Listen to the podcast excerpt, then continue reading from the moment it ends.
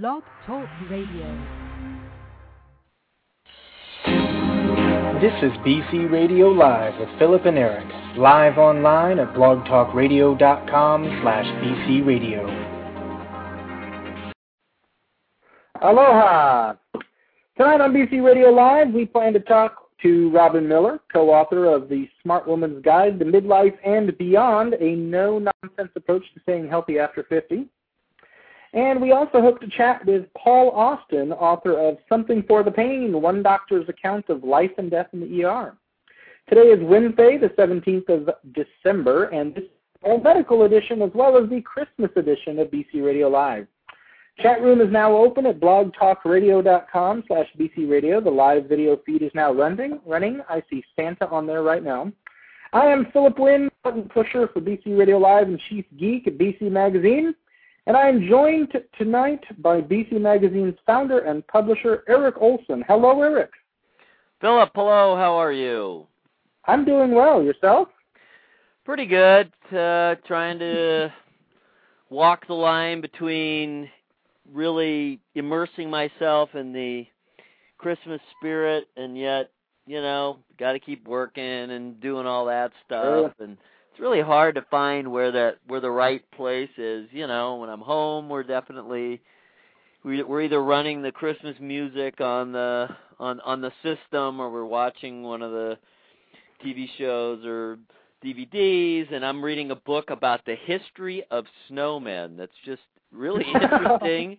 it's really interesting and funny. I mean, his writing style is pretty tongue in cheek, but you know, it's a it's a serious attempt to understand the uh, trace the history of snowmen. You know, like when were they first being made? When did they first appear in the media?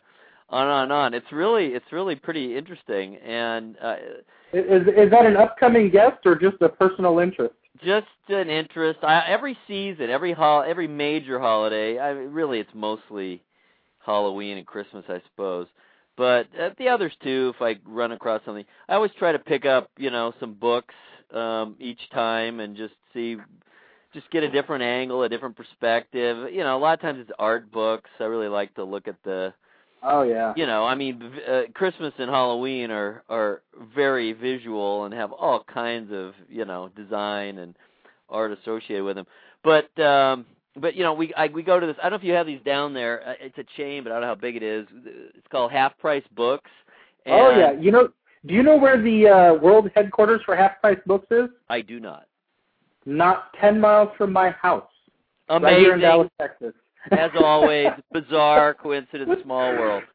Yeah, Yeah. they have. I guess one of their more successful stores anywhere is this one that we go to up in uh on the east side of Cleveland, east suburban Cleveland, and it's just it's just Cool. the the the traffic both in you know in people and in material going through there it's just staggering i mean you know it, the the flow i mean there's so many I, I I'll go there. There'll be times like at the end of the year now where where I'll go in weekly because I you know I trade stuff in. And I do try to sure. keep a copy of most things, but you know I get duplicates and and whatever. So anyway, I'm I'm going in there, and I mean it's it's like it's a whole different store a week later. I mean you literally see you know different books everywhere. So that it's it's um, staggering. Anyway, of course they have a seasonal, you know Mhm. aisle, a seasonal section, and uh, uh, lots of Christmas stuff. They had more last year. This year, fewer selections, but this was this was definitely the prize, and it just came out. It it looked like it just came out this year. Uh, history of snowman. I, I don't have it in front of me, so I don't recall the author's name, but he's a cartoonist of all things. Hmm. And so there's a lot of cool art, and, and he's trying to track down when snowmen first appeared in magazines and you know magazine covers and mentions of them. It's it's really interesting, and he's kind of you know he's getting into kind of the the uh, philosophical and the psychological. You know, what does it mean? Why do we do this? Why is it such a universal thing to do to build snowmen? And you know, what are the implications of it and all that? It's it's really really interesting, and if nothing else, the the visuals are terrific. Just seeing all the different kinds of snowmen and going back in time and seeing how the how the figure has changed over time. It's actually uh, gone in cycles where you had the really round kind of frosty, then it mutated into a kind of a leaner thing about a hundred years ago, and then and then after the appearance of uh, of Frosty himself, first the song, and then the cartoon back to the to the round. So anyway, that's probably way more than anyone wants to know. but it's a really good book. I I'll, I'll uh, I actually I can look it up while we're talking and see who the author is. It'd be nice to be able to get that author on. Although I suppose uh, this is actually I mentioned this is our Christmas show, even though it's uh, a week and a day until Christmas. We're not going to be having a show on Christmas Eve. Uh, I don't know if any of you intended to to dial in and listen, but we don't intend to dial in and speak. So I'm I'm uh, doubting. we're, we're we're we're taking off Christmas Eve and New Year's Eve, and we hope that you will as well. And we'll be back on uh, January seventh. Yeah, and, I uh, don't think we're disappointing too many people. no, I don't imagine so. Better things to do on Christmas Eve and New Year's Eve for us and for everyone else too. So, uh, but let's uh, even let's if you're and- strictly secular, yes. Okay, here it is. I found it. Yeah, it came out. Actually, came out October, excuse me, 30th of '07. Um, but um, uh, and then uh, let's see. Well, anyway, it's the history of the snowman, and it's by Bob Eckstein or Steen, and a, kind of a striking red cover with the with the classic, the the almost cliche, the evolution from ape up to Mhm. becoming ever more erect man, and the last one's a snowman. It's it's it's quite clever. It's funny. It's good, and it's short. You know, it's 160 some pages. So uh I recommend it. Very nice. We should get Uh, Bob on the show. That's a good point. I Exactly. You've been reading more interesting books than me. I think the latest thing uh, that I'm in the middle of reading is a uh, relatively recent translation from the Italian of Dante's Inferno uh, by Anthony Esolen. Great Oh, translation. Great, great translation. A lot of fun to read. I'm going to have to pick up the other two volumes of the Divine Comedy. But um, yeah, so I, I think more people would be interested in the Snowman. However, Anthony Esolen, E-S-O-L-E-N, if you've never read uh, any of uh, Dante's works, then um, that's the translation to get. well, that's a little heavier than the history of the snowman. Yeah, sorry about that. I, I'm also quite into uh, Neil Gaiman's Sandman graphic novels, so you know, high, high recommendation, especially for Volume Six. Boy, that's a, that's a good one. so that's there's there's more light fare. We probably shouldn't neglect our guest any further. No, no, absolutely not. Well, uh, let's let's get started. This is BC Radio Live, live every week at blogtalkradio.com slash BC Radio. And co-hosting with Eric, I'm Philip. Uh, Doctors Robin Miller and Janet Horn have co-written a book called The Smart Woman's Guide to Midlife and Beyond, a no-nonsense approach to staying healthy after 50. We've actually previously spoken with Dr. Horn, and tonight we have an opportunity to chat with Dr. Miller as well. Uh, the website for the book is smartwomanshealth.com. Uh, welcome to BC Radio Live, Robin. Thank you. Thanks for having me. So did Janet talk about us? Uh, no, she didn't, but I'm I'm certainly going to tell her all about the Snowman book.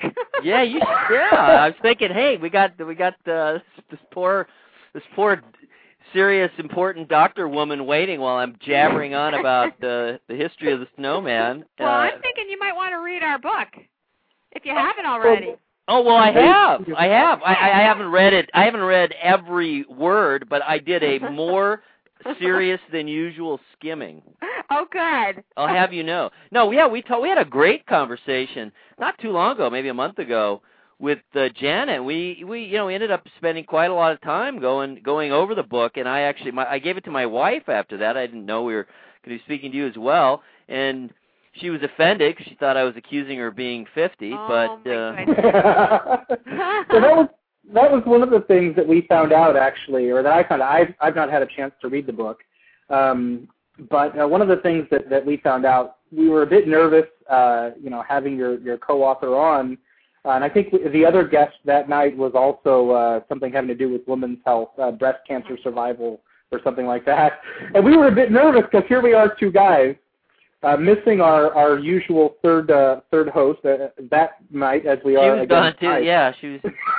Where she's never around when we need her. oh, exactly, exactly. Well, you know- but uh, but still, you know, about 60% of the book would apply to men too. That's what we found out, and Right. we also found out that the age is i- is it's not irrelevant, but it's it's um it's a relative thing. In other words, Right. these are things that apply to people you know, uh, of any age, and the sooner Exactly. you begin them, the better. Exactly, and it's always nice to know what's coming. We also learned that uh, Janet had a has a more sort of traditional medical background and approach to things, and you're you're like a freak. You're like I the witch doctor running I around know. doing weird, crazy stuff. So why don't you tell us about that? That's super cool because I take a bunch of weird stuff. Well, I did a fellowship in integrative medicine with Andrew Weil. And so I take a more integrative approach. And so there's actually, you know, a fair amount of integrative medicine in the book. Um, we talk about some complementary therapies and um, we took a little different spin on it and I talked about what the therapies were and kind of my experience with the therapies. And so, um, you know, I use that in my practice with my patients. Well, and how do they respond to that? And how does the medical? It's a lot more mainstream than it used to be. Are you still considered sort of, uh, you know, left of center, or is it, or is it really moving pretty close to the center these days? Um, you know, I think I still am considered left left of center, uh, but the results are so good that it's really made people sit up and take notice. And so now I'm actually getting referrals from doctors that you know before I don't think would ever have thought about sending me their patients. So it's it's a pretty remarkable thing, and it's so what I usually prescribe to people is so benign as compared to some of the other things that they get prescribed. Um, and it's really, I mean, it's amazing. You know, we help people lose weight. We help people with fibromyalgia not hurt anymore. Um, I've been able to get quite a few patients with chronic pain off their medicines. Uh, I mean, it's just an amazing thing because basically all it is is patient focused care. I mean, I'm really focused on the patient, what will work for them, what they think would work for them, and we come up with a plan for them. And it's, I mean, it's a, it's a pretty amazing. I'm, I'm very happy practicing this way because I used to be in the more conventional realm also, um, and I, I wasn't really happy because I never really felt I was giving people what they needed. But now why I don't do. you? Uh, excuse me. I'm sorry. Why why don't you?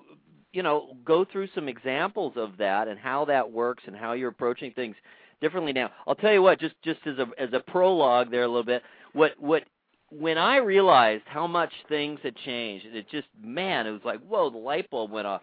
I went to a ear, nose, and throat guy, totally traditional Cleveland Clinic, just right down the middle guy, and and because I've had kind of chronic issues between kind of the, the the the border zone between my ears and my sinuses, my ears and my my nose, and it's kind of an ongoing thing. And you know, I, I used to get a lot of sinus infections. Kind of learned how to how to not get those, but still some of the underlying issues seem to always be there. So I, I go and we're talking, and he's looking at me and he's examining. We're doing this, we're doing that, and he's asking if I tried this and that, and the kind of everything he mentioned I'd already done, Mhm. um, and, and it was all pretty traditional stuff.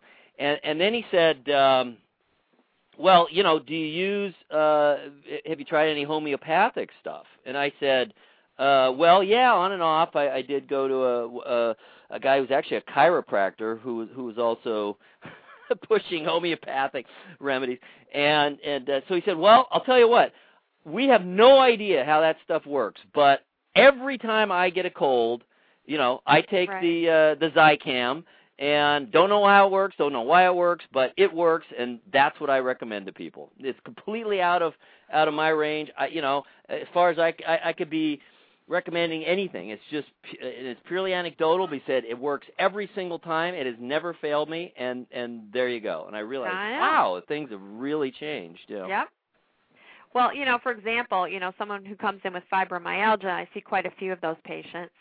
Um, you know, we'll I'll do a pretty extensive history and physical, and then I'll check and make sure their vitamin D levels are okay, their B12 levels are okay, their thyroid's okay, as well as some other labs. And usually they're low in vitamin D. And when you give people vitamin D who are low in it, their muscle pain gets better, their balance gets gets better, their energy level gets better. It's pretty amazing. Same thing with thyroid. You know, if someone's hypothyroid, which quite a few women are, especially approaching menopause, that makes a difference as well. And then, you know, I'll use um, acupuncture, massage, and then there's some herbal things that I use or supplements. There's one called Corvalen that um, is amazing. It's D-ribose. It's a simple sugar, but it works. And people notice their muscle pain gets better and they're a lot happier and more functional and it's really pretty amazing Um, I also use a lot of nutrition because you know, I find that most people um, who are hurting or in chronic pain or who have problems in general aren't eating very well. So if we can somehow guide them to eating better, it makes a huge difference. So, in terms of eating better, are you talking about just in general, or or specific eating um, specific foods towards specific issues? Well, specific foods towards different issues in that um, there are certain diets that people eat that just cause inflammation. You know, the high carbs, the sugar, the processed foods, those things just cause set up the body to be inflamed. But the Mediterranean diet is an anti-inflammatory diet. It's got healthy proteins, good healthy oils, fruits, vegetables, whole foods. That actually reduces inflammation, and you can find that people who have inflammatory illnesses like rheumatoid arthritis actually feel better and that um, people who you know have fibromyalgia actually feel better even though it's not an inflammatory process.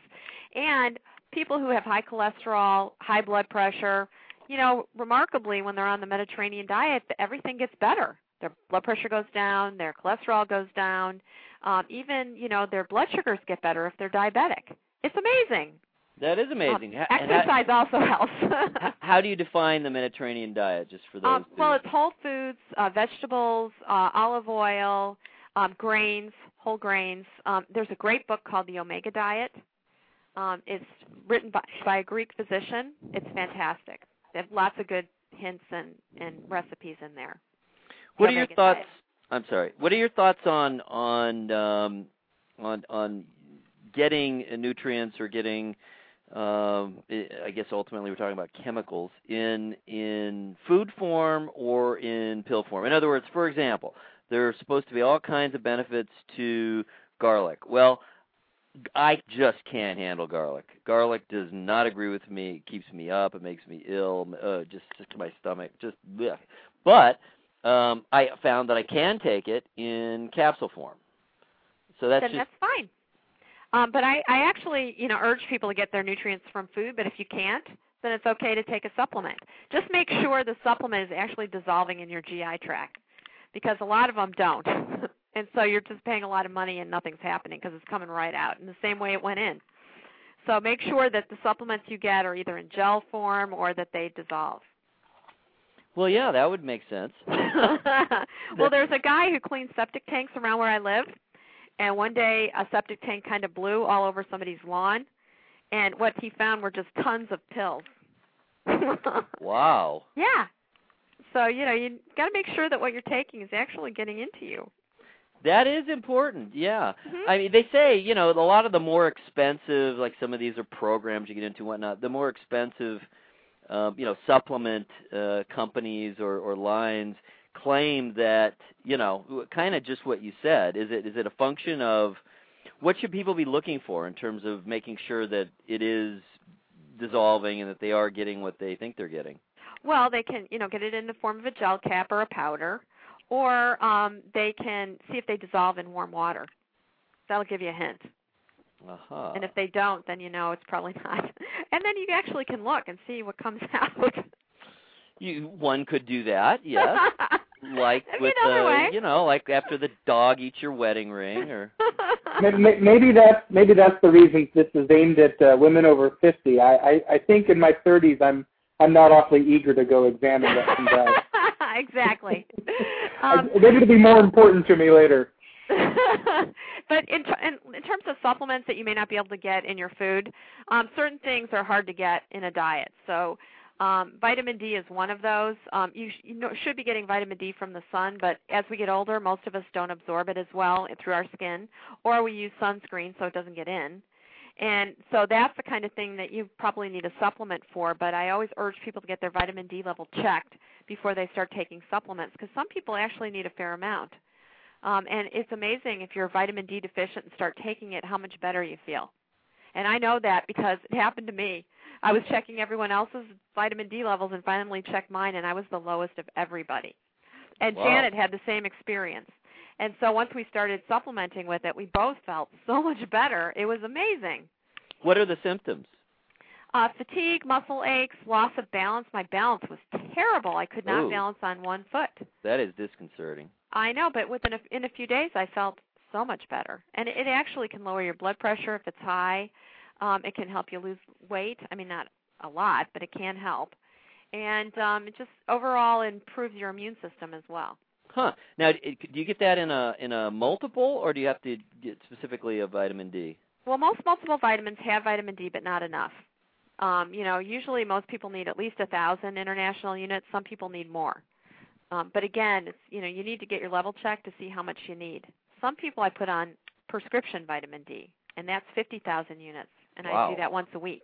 Now, is that gender specific in any way, or no? I see a lot of men with it who are low too, and and then it, it's actually co- low levels are correlated with prostate cancer, um, and early mortality, as well as just cancers in general. So that's why it's really important to know what your vitamin D level is and make sure it's adequate. Wow. Whether whether you're a man or a woman. And Any I'd other... say most of the men are low. That's well, that's vital information. Any other? I, I, I'm I'm looking at actually the chapter on vitamins and nutrients. Any anything else that really stands out that, that especially for for both uh, genders that, that people should know? Something maybe a little secret. Some of these I don't. Some of these I know, um, you know, well, but others I had not come across before. Um, so anything maybe a little secret? I mean, that's certainly valuable information about vitamin D. I, I had not heard that before. Well, you know, um, people in India don't have a high incidence of Alzheimer's disease, and they think it's probably because of the turmeric, the you know the curry in the food. Right. And so um, there's some theories about whether uh, turmeric actually may help prevent Alzheimer's. It also is a great anti-inflammatory, and there's actually a supplement that I actually give a fair amount of men the supplement. It's called Zyflamend. Z Y F L A M E N D. It's an anti-inflammatory. It's great if you have arthritis. It works like uh, so, similar to Celebrex, but without the um, side effects. And it has been found to help prevent prostate cancer. Wow. Yeah. Well, that Yeah. is very important. Yeah. So that's I'm just I'm just little- delighted. I'm delighted to hear about turmeric and uh, and curry. I'm a, I'm a big fan. Oh, good. Well, and that's something you can get in your diet. Uh, but they think that Mm. that is why um, they have less Alzheimer's in India, and it's a great anti-inflammatory anyway. So that would be another one. And fish oil is one of those things that is so good for you. Even the American Heart Association recommends fish oil to help you with um, lowering your triglycerides. It helps with overall heart health, and it's really good for the brain. And it's great for your joints. I have a lot of people with achy joints, and once they start taking the fish oil, they feel a lot better. Guess who we give fish oil to? Your dog. Our old cat. Oh, it's great for pets. Oh, but the tip with dogs is my vet told me you can't give them the capsules because the transit time through their gut is so quick. You actually have to give them the oil in a teaspoon. We have Or, to do you know, that with in the their cat food. too. Yeah. We have to break up the capsules. And it's exactly. Smelly. I know it's disgusting, but they love it. I always wonder what part of the fish that came from. Picture some guy sitting there squeezing fish till the oil drips out. Yum. and squeezing them into those uh, those little capsules by hand, right? Now, I, I have a general question. How, where, where the whole, um, um, what, what, did, what, did, I'm sorry, what did you call the discipline that you studied? That's the combination of the two. oh, integrative medicine. Yes, what a great word. Wh- Where where that always falls apart, uh, I mean, at least you know, in in um, uh, academic terms, is you know the provability. You know, we're supposed to be in science. It's all supposed to be um, you know testing and uh, uh, cause and effect, and uh, you know you're you're you're supposed to be able to test your hypothesis and, and see what happens. How where are we in that process? I know I know it's been certainly has been begun. Uh, you know Mhm. that that people are are doing studies using these various supplements and the herbs and whatnot. Um, and and you know they're finding some uh, negative consequences. You know some of these have whoa don't no you know don't take a lot of that anymore. Right. That's not so good. Like vitamin E, even for example, it used to be Right. man take all you can get, and now they're saying no. You know you, you take moderate doses, and uh, I can't remember what the downside was. It was pretty severe. Of Well, with vitamin in. E, I mean the the studies uh, studied a type of vitamin E, alpha tocopherol. They weren't studying the natural mix of vitamin E. also they were mostly observational studies on vitamin E, and they had at one study found there was a higher mortality in the group taking vitamin E, but they didn't know why they were taking vitamin E to begin with. So the question is, when people are getting close to death, do they take more vitamins? Or when Ah, they're sicker, do they take more vitamins? Right. It wasn't like a clinical trial. It says they noticed that they, the people who died, you know, earlier were on vitamin E, but why were they taking the vitamin E? Maybe they thought it was going to help them. Because correlation is not causation. Right. So that's a big question mark that I have. And the type of vitamin E is also a big question mark, which is a problem with a lot of the studies on these herbs and supplements because you can take a piece of a flower, or you can take the whole flower, and that changes everything. Right. But it would still be called echinacea. And what are your thoughts on that one, by the way? I used that quite a bit for for several years, and then I realized you shouldn't use it all the time because you're Exactly. you're you're um you're you're revving up your system, you know, to top gear all the time, and eventually it wears out. Um, they found that echinacea is good for helping shorten a cold uh, if you take it at the time you're having the cold. But to take it every day, every you know of the year, is not a good thing because it can actually backfire. Right. Because you're So- overloading it. Right. system. So it's not a good thing to take you know on a regular basis, but you can take it when you have a cold. so like a zinc type right. thing. Exactly. And and back to I mentioned homeopathy. Does that make sense to you intellectually, and, and where do you stand on that? Well, you know, In what- general. homeopathy um, is is an interesting field, um, and, and I've seen it work. Why it works, I have no idea. Exactly. That's It's what the called- that's what my ear, nose, and throat guy said. It really seems to work. Why? We don't know. Because Well, I mean, it just doesn't seem to make that much sense. You know, I No, mean, they- in, that uh, you know, a tiny amount of something. Right. You know. it's a memory of something. yeah. It's called the law of similars. I mean, it's like the memory of something will help you react to the thing you're trying to fight. Well, I guess that's what uh, you know. Inoculation. The theory is there, but Right. but but that's a you know higher dose. Uh, I know. I, I don't understand it, but I know it works. So you think it works in general, or you found it kind of for for specific things? for specific things. It works for colds. You know, it works for all the little stuff. I would never go to a homeopath if I had spinal meningitis. You know, that okay. kind of- I'll remember that. I mean, that's not where I go. Um, you know, it works for things like that. Um, I actually have sent um, people, parents of kids with uh, behavior issues, ADD, and um, autism or Asperger's to uh, a homeopath who actually puts little remedies together that seem to help. Huh. It's amazing. So I don't know. It What do you think about my dog. Really? Yeah. There's a vet who does homeopathy here, and it worked on her. How funny. Yeah. Well, I guess it makes sense. You know, an, an organism's an organism, right. and there are probably more similarities than not. What do you think about acupuncture? I think acupuncture is wonderful.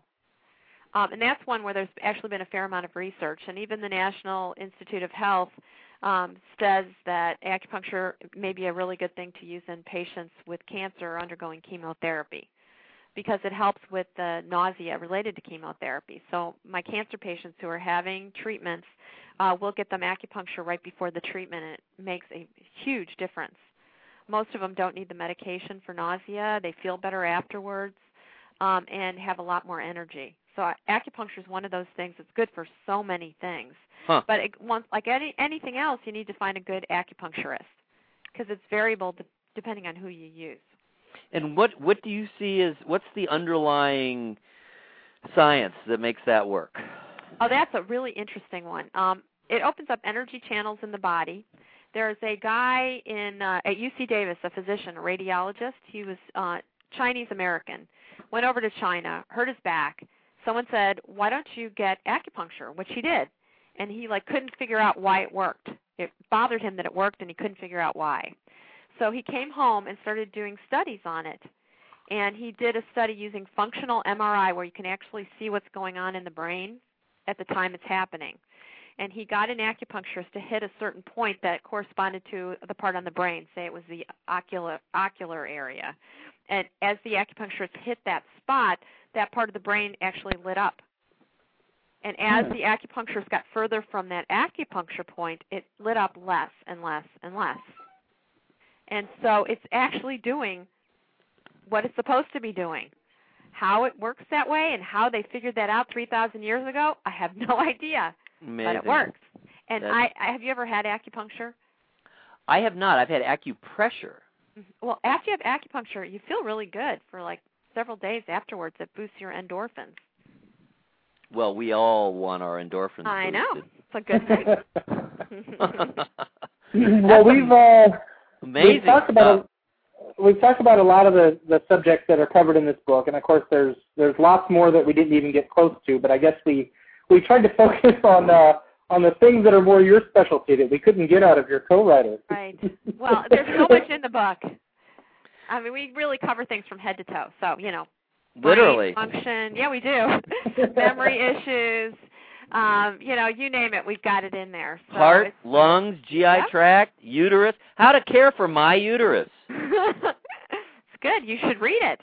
The urinary tract, muscles, joints, and bones, skin. I mean, like you say, it is literally head to toe, inside and out. Exactly. And we give lots of tips. Tips that you might not get, you know, from your regular doctor who doesn't have time to give them to you.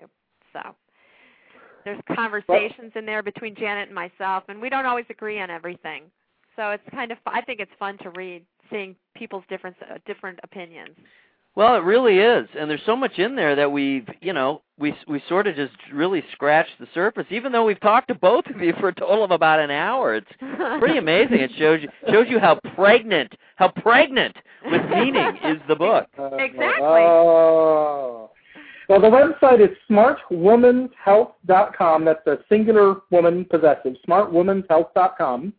And the book is The Smart Woman's Guide to Midlife and Beyond, uh, a no-nonsense approach to staying healthy after 50. It's available now, and if you hurry, you can probably have it in time for Christmas. Uh, thanks for talking with us tonight, Robin. yeah, thank you for having me. Really enjoyed it. Yeah, I did too. Thank you. Thank you. Okay, bye-bye. Bye bye. Oh, well, BC Radio Live is a production of blogcritics.org and is broadcast weekly at uh, blogtalkradio.com slash bcradio, though not for the next two weeks. Uh, with Eric, I'm Philip. Uh, there may be nothing on earth more chaotic than an emergency room. It's the setting for many television shows and also the subject of a book called Something for the Pain, One Doctor's Account of Life and Death in the ER by Dr. Paul Austin. Uh, a good website is paulethanaustin.com. That's P-A-U-L-E-T-H-A-N-A-U-S-T-I-N dot com. And the doctor is here to talk with us about his book right now. Welcome to the show, Paul. Thank you. It's good to be here.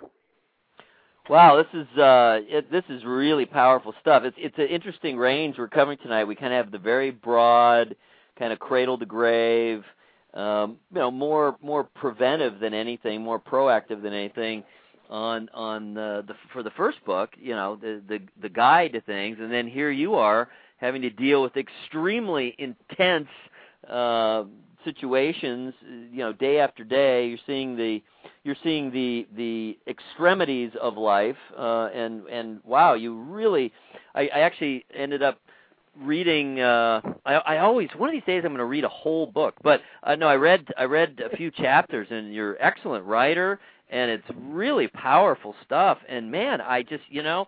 I, I can't imagine being uh, myself being able to go through that kind of emotional turmoil. I, I know how I am, and and and you really present things well in terms of the dichotomy between uh, uh, staying removed, keeping an emotional distance, staying detached, keeping your you know your wits about you. Uh, in in theory, those all go together, and then the other side of it being emotional involvement and and caring and being you know having having all your your bedside manner intact. And man what a what a horrific line to have to walk. I mean i i have no i, I totally understand how it could have caused you you know difficulty and pain Yeah, it's a, it's an interesting um it's an interesting um challenge that the first oh gosh residency training gets you to the point that you should pretty much be able to handle most of the emergencies that come through and um but there's still a learning curve um that you have to um to to get through. And so the for the first five or six years after training, uh, I, I was pretty totally focused on not making a mistake that would hurt someone. Uh, and just like the science of emergency medicine, or or just trying to to, to get the diagnostic stuff straight and and and and figuring out what was wrong and figuring out how to fix it. Uh, then once you kind of get the hang of it, there's a, another layer of complexity, which is is how to retain one's humanity in in the presence of that much suffering, and and that's kind of what this book's about. Yeah, and it's not even just the typical suffering that that more or less all doctors deal with, or most doctors anyway. Uh, you know, it's severe suffering kind of all the time. Yeah, it's it, it can be, and and uh, it's we see people who either have nowhere else to go, and that they have a problem that that many of us would not necessarily consider an emergency, but they just don't have anybody who cares about them, so they come to the ER. Um, and and then there are people who come in in with, with significant emergencies, whether it's like a heart attack or they've been in a situation where they in a car wreck or, or been shot or something, or a heart attack, or, or just feeling suicidal. Uh, so we see people kind of all along the spectrum of human suffering. Um, it, it ends up in the ER, and and so there needs to be a at least to be able to sustain uh, a career in in this or sustain a uh, be able to keep doing the job, you, you have to figure out how you're going to handle it. And I realize this is the essence. This is what the book is about, and you wrote a whole book about it. But uh, can can you put into words how you know what you have arrived at, what what method, what what place you have arrived at in order to sustain yourself under those yeah. circumstances? Yeah, good question. It's um part part of the book is about what compassion means and, and I started out in medicine with service to to other to other people being important and and and um, uh, demonstrating compassion was very very important to me starting out and and I thought that compassion involved emotional proximity. I thought compassion meant caring about people and emotionally being connected with people. And I've come to believe that compassion also is a discipline. It's a practice. It's an action verb. It's uh, taking care of people even if you don't like them, even if they've been disrespectful to the nurses and the docs, even if they've cursed at us or used racial terms against some of our nurses and docs. You still have to, to care about them. Um, so, so that's that's one thing. I think the compassion is a discipline more than an emotion, and and that was a revelation to me. The other thing that I've come to think, and I'm still working on it, I'm still figuring it out, is that sometimes I need to be emotionally present, and sometimes I need to be emotionally distant that um, a couple of years ago, uh, a woman brought a baby in that was blue and dead and not breathing. and came rushing in the ER. They gave the baby to the nurse. And the nurse came running back, said, "We need a doctor now, room room 11." So I went in, and here was this pulseless apneic um, baby. Apneic means not breathing, and so the first step is stick a tube in the baby's windpipe and, and kind of puff air into the lungs, and then you stick an IV in the baby You give the baby fluids, try to see what rhythm you got. Uh, usually the airway fixes it. Um, but if that doesn't fix the problem, if you don't start getting a pulse back, uh, you give some emergency medications, and you have to have an intravenous line to do that. Okay, so uh, got the baby tube. Uh, nurses are working on a line. They can't get a line, can't get an IV in. The next step is to establish an intraosseous line. That that's a line that goes into the bone of the lower leg. And uh, it turns out that if an IV is um, put into the bone, into the bone marrow itself, the fluid gets from the marrow to the um, veins, and from the veins into the blood system. Okay, so uh, we've got a, excuse me, I'm sorry, we've got a, um, a, a, a tube in the windpipe. The nurses have not been able to get an, an IV line So the next step is to hold the baby's lower leg in in your left hand, and with your right hand, jam a needle down through the skin and through the muscle into the bone itself, and then hook an IV to it. And it, it, it's about the size of a small finishing nail, and you just you feel a crunchy little pop as it goes in. You just jam it in. You got to be careful you don't jam it through the bone throughout the other side of the leg. And, and it's a real brutal kind of procedure. I mean, it's not something you hesitate with. It's not something you feel much about. It's not something you think much about. You just pop the line in and move to the next problem. And if you hesitate, um, you, you don't understand the procedure. So, um, put a bone line in, got some fluids in, got a pulse back, got a heart rate, got a blood pressure, got you know things were the boat's starting to float. We think we may be able to, to things will the baby may survive. So it's time to send the baby up to the intensive care unit. Uh, then it was time to go talk to the mother, and that hard edge that I needed to bring forward to jam a needle into a kid's bone would not help me talk with the mom. Oh. The mom the mom needed a different emotional presence than that. So I had to kind of unclench my fists and relax my shoulders and soften my voice um, and be more gentle and more open and, and let mom have whatever emotional reaction she was going to have. And I had to be in the presence of, of this woman's pain and who knows guilt, who knows what they're feeling when they bring in their baby that's not breathing. But excuse me, I'm sorry. The um, so so I, I have decided that the only sustainable and humane and sane response is to open and close my heart like the aperture of a camera 50 times a day. Sometimes I need to close it down and be a hard edged, directive, clear, unequivocal guy moving things forward. A technician. And, yeah, and, a technician who's in control. Because these things spin out of control in a hurry. People are yelling and give me this, give me that, and it's real chaotic. And you need to be in control. You, you need to be a controlling, directive individual. You know, open to suggestions. You know, like if, if someone thinks we're going the wrong direction, yeah, I want to hear about it. But it's, it's my job to move things forward in the direction I think they need to go, and, and that's a directive and, and controlling. In that moment, that is the most likely thing to help the baby survive. Now, when I go talk to the mom, I, I need to um to be you know less controlling and less directive and more open and more caring and compassionate.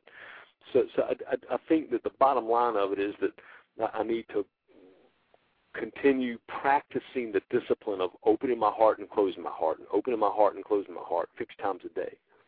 Wow.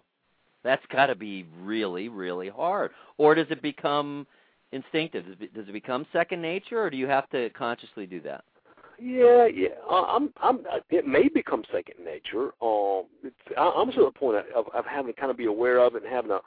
Uh, it, it may not be something I think about consciously, but I, I need to be aware of it because if I don't, I, I'll end up. The, the default response is to be a hard ass. The default response is to be hard edged, funny, cynical, and um, um, competent. It, it is what the, the easy thing to do in the ER is. Um, move things forward, keep a hard face forward, and, and make a joke about someone else's pain. I mean, that that's the way you get through a shift. But the problem with that is that, that you may hurt someone's feelings who's a patient. You may damage one, of my nursing buddies or my doctor buddies, and when I bring the attitude home, it's bad for my family. Um, if if you remained emotionally open, you would burst out in tears and not be useful. And those people don't last long in the ER. Those people come work a month or two and figure out, man, I just am not cut out for this, and and they find somewhere else to go. So I, I have to kind of take my own pulse or, or or take my own temperature, or kind of keep track of my own emotional uh, porosity uh, to make sure I don't go one way or the other too far. Wow, it's really interesting. How did you decide? And as I understand, you're fairly you came to this fairly late. How did you decide that the ER was where you do want to be, as opposed to yeah. other other specialties? Sure. Yeah. Uh, I, I was a college dropout. Uh, I was an English major first go and go about, and uh, dropped out uh, was a carpenter, worked on trash truck a while, ended up as a firefighter for the city of High Point, yellow hat, red truck, uh, and um, for five years I was a, a, a firefighter. And then I went back to college and started over and ran out of money and got a job as a nursing assistant in the ER uh, at the University at UNC Chapel Hill. And so it, I kind of kind of fell into it or kind of ended up there. Um, the ER doc seemed cooler than the other docs and seemed funnier and seemed happier than a lot of the other specialties. So I ended up kind of um, it's it, it just seemed like a good fit. And how long have you been doing it? Oh gosh, uh, I've been out of training about 17 years, and uh, so it was like four years of med school, three years of residency training, and then right at about 15, 17 years I've been out. I spent two years teaching at a, a university, teaching interns and residents how to be ER docs, and uh, after two years quit, and uh, now I'm just an ER doc working my shifts. Huh. And is that? I assume that's after 17 years where you where you do want to stay. It's where you feel most comfortable. Yeah, yeah. I'm I'm, I'm having to cut back on my number of shifts. If I've had a, plenty of time off to recuperate, I still love my job. I, I work with the best nurses in the world. ER nurses um, are compassionate. They're caring. They don't make a big deal about it. They're just real practical people trying to move, you know, help people move forward uh, through the department and, and trying to help solve problems. So I, I get to work with some of the best people I've ever worked with, and um, the work I do, I don't feel like it's trivial. I feel like it's important. So, so I feel like I'm, you know, doing something that's that's good and useful. If I work too many shifts, I, I get real burned out and real cynical and and, and real toxic, and and um, so I'm trying to cut back. Um, but it's a high impact sport. I mean, it's it's it's like basketball. I mean, uh, um, it, it, it's like football. I mean, it, it's not. There's a lot of contact. It, yeah, there is, there is, and so I'm I'm having to cut back some, but, well, but I still enjoy doing it. That absolutely makes sense. I would I would imagine it sounds it sounds to me like I'm just guessing. You know, I don't want to put words in your mouth. That you like the general aspect of it too. In other words, you're it's like you're a super intense general practitioner. You get to handle a lot of different things, but in that intense setting. You're not stuck just doing one narrow specialty, one narrow exactly. part of the body. Exactly. Yeah, I, I'm kind of a generalist kind of person. A lot of ER docs are, and so uh, you have to know the uh, threats to life of like infancy and and and uh, for for children and teenagers and old people and young people and uh, males and females. You, you you do a little bit of all of it. I imagine you really have to stay up on things too, because because it is so broad. You got to stay up on all the latest developments. Yeah, yeah, and you also have to have enough ego to run a code. You have to have enough ego, enough ego to to bring order to chaos. But you have to be humble enough to to ask for help. And, and it, if there's something I'm not sure about, I, I just call someone and, and and either get some help over the phone or ask them to come in and help me figure it out, or just take over if I get in over my head. So it's it's important to have enough ego to to be the only doc on call at night, but enough humility to to call for help when you need it. Again, walking that really really narrow razor's edge because you know, like you say, you got to be strong enough and and powerful enough and have the ego that people respect you and trust you and and uh, rely on you and do what you tell them to do. On the other hand, you don't want them resenting you for all of that. Right. Or or and also like in terms of like uh, nursing staff, you don't you um I don't know how many times a, a nurse is questioning an order, questioning um you know we write orders like chest X-ray, EKG, you know we write orders, and it's not like I'm ordering people around, but uh, a nurse will come up and say, uh, "Are you sure you want so and so?" I'm like, "Oh God, no, no, thank you, thank you." See, you want to make sure that the nursing staff, particularly, feels free coming up to you and questioning what you're doing, and, um, and and and because of keep humans make mistakes, and um, if if you're too forceful, nursing staff's afraid to come to you, they go ahead and do something to hurt somebody. Um, so, so you, you want to be open to people questioning you and second guessing you a little bit, so you can they can help you catch errors before they hurt somebody. And that brings up something that I just don't think I could deal with, and that is how do you handle being human and making mistakes. And when you're a doctor in your position, when you're an ER doctor, you're a doctor of any kind, but but all the more so in that in that critical position that you're in with life and death all the time. How how do you handle it when mistakes are made? Oh God, it, it's hard. Uh, in the book, something for the pain is, the name of the book, and, and there's a, a chapter in it about um, a guy. Uh, changed everybody's name in the book. Uh, I called him Mr. Kelly in the book. Uh, that's not his real name. Uh, a man we'll call Mr. Kelly came in with chest pain, and um, I, I didn't think he was having a heart attack. His EKG was okay. His enzymes were okay.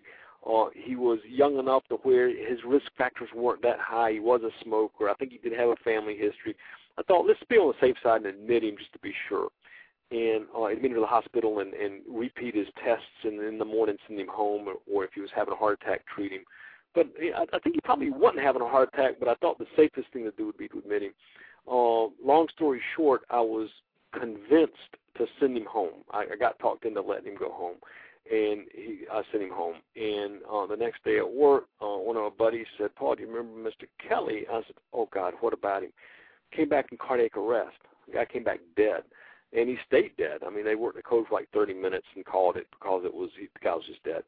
And oh, uh, I felt terrible. I was just devastated because I knew I should have admitted him. I mean, it, it was just um there was no way I could get out from under it. I mean, I didn't know if it was uh just a medical error.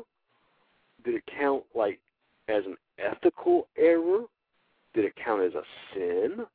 Had I let someone die that I'd been talked into a stupid idea, knowing better, and and, and I made the wrong decision? I mean, it was it was devastating. Uh, I talked with my wife, talked with my dad, talked with a minister, and it ended up I ended up coming to decide that I owed his wife an apology.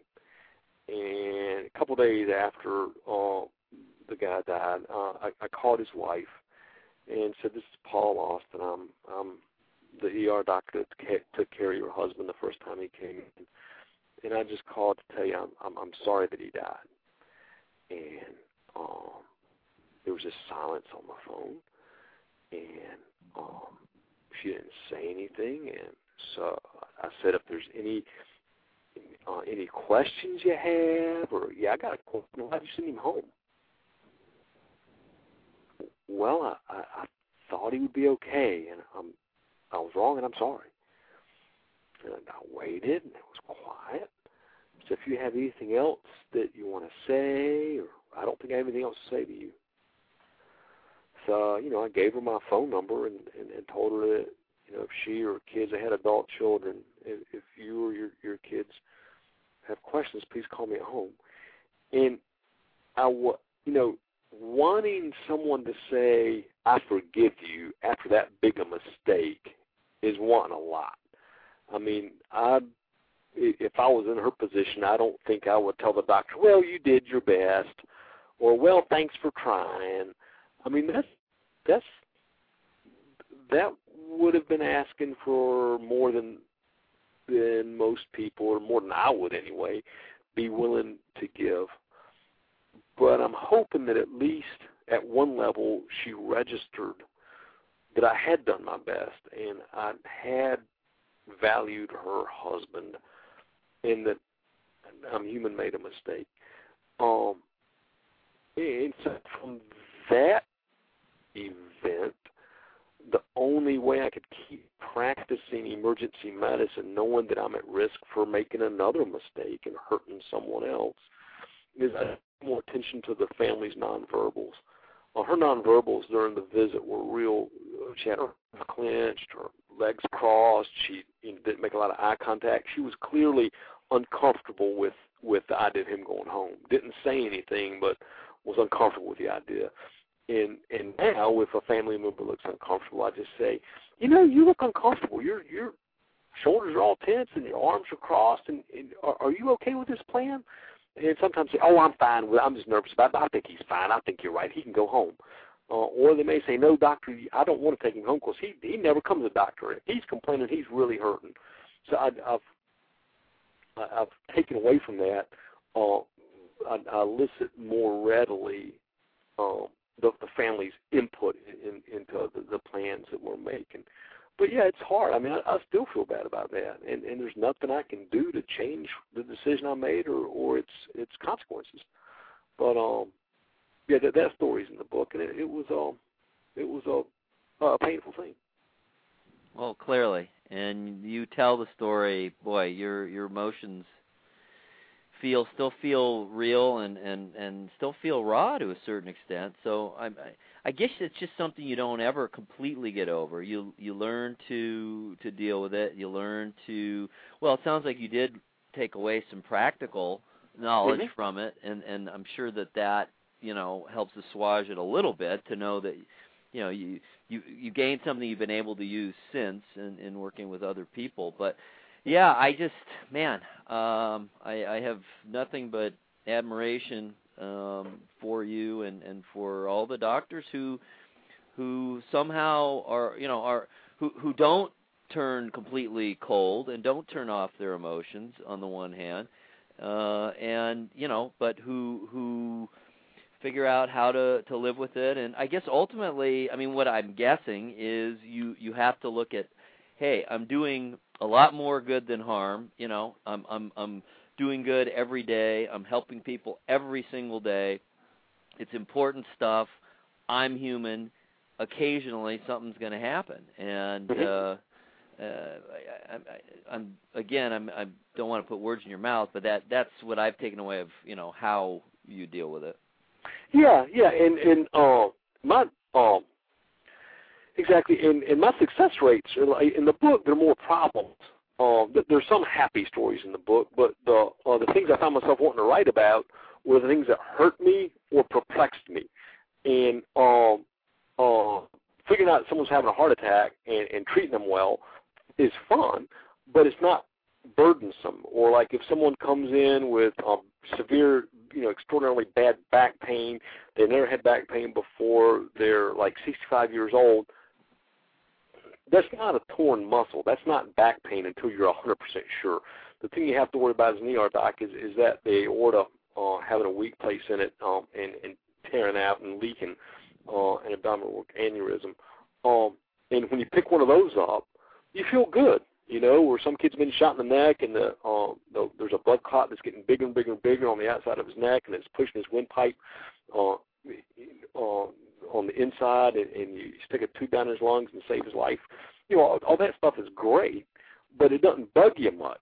And so I, I wasn't compelled to write many of those stories, um, but because there wasn't anything emotional to work through. And so, so a lot of the stories in the book are, are about cases that were um, problematic, and, and I had to kind of come to terms with them but yeah, you, most of the time, most ships you go through, and you just help a bunch of people, and um, I feel a number of them tell them thank you, tell me thank you, and and that they appreciate the uh, care I give them, and and and so it's it's good.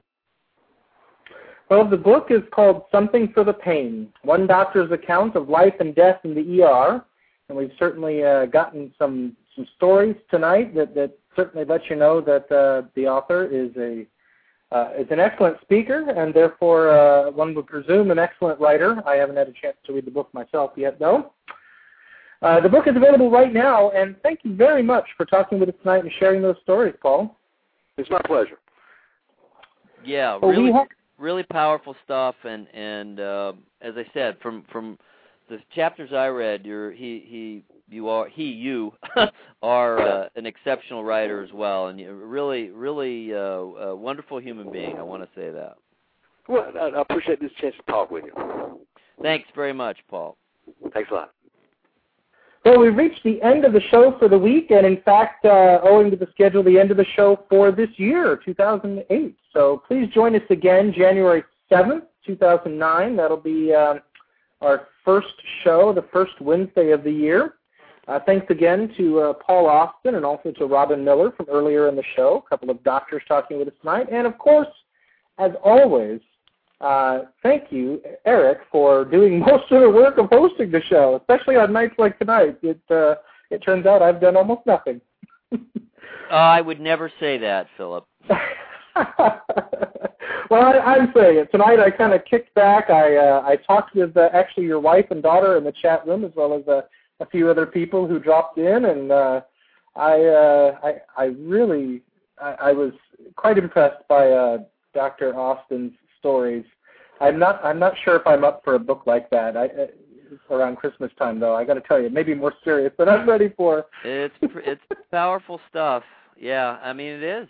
I, I I was real sincere about you know wow. The the fact that he's able to to be as you know emotionally open and and you know quote unquote normal a person uh, under those circumstances and to have done it for all this time and you know I mean it really is remarkable he's able to blend those and and that he's developed this technique of you know literally turning his heart on and off. What a what a powerful metaphor that was you know. Yeah yeah one one does wonder if you're not you, you know even though not all of us are forced to uh, adopt that sort of uh, let's say survival method, uh, you're working in an ER full time, it, it is interesting to think, um, you know, how trying to take emotion out of the equation might help us in other parts of life. Anyway, uh, I'm Philip Lynn. Uh, my co-host is Eric Esolen. This has been BC Radio Live. Uh, we do broadcast live every Wednesday night at 9 p.m. Eastern, so be sure to visit us uh, live to participate in the chat room, watch the live video feed, uh, if you miss uh, the live broadcast, audio archives are always available online. In fact, you can listen to every show we've ever done. Uh, or you can subscribe to the podcast and have BC Radio Live delivered to you automatically each and every week.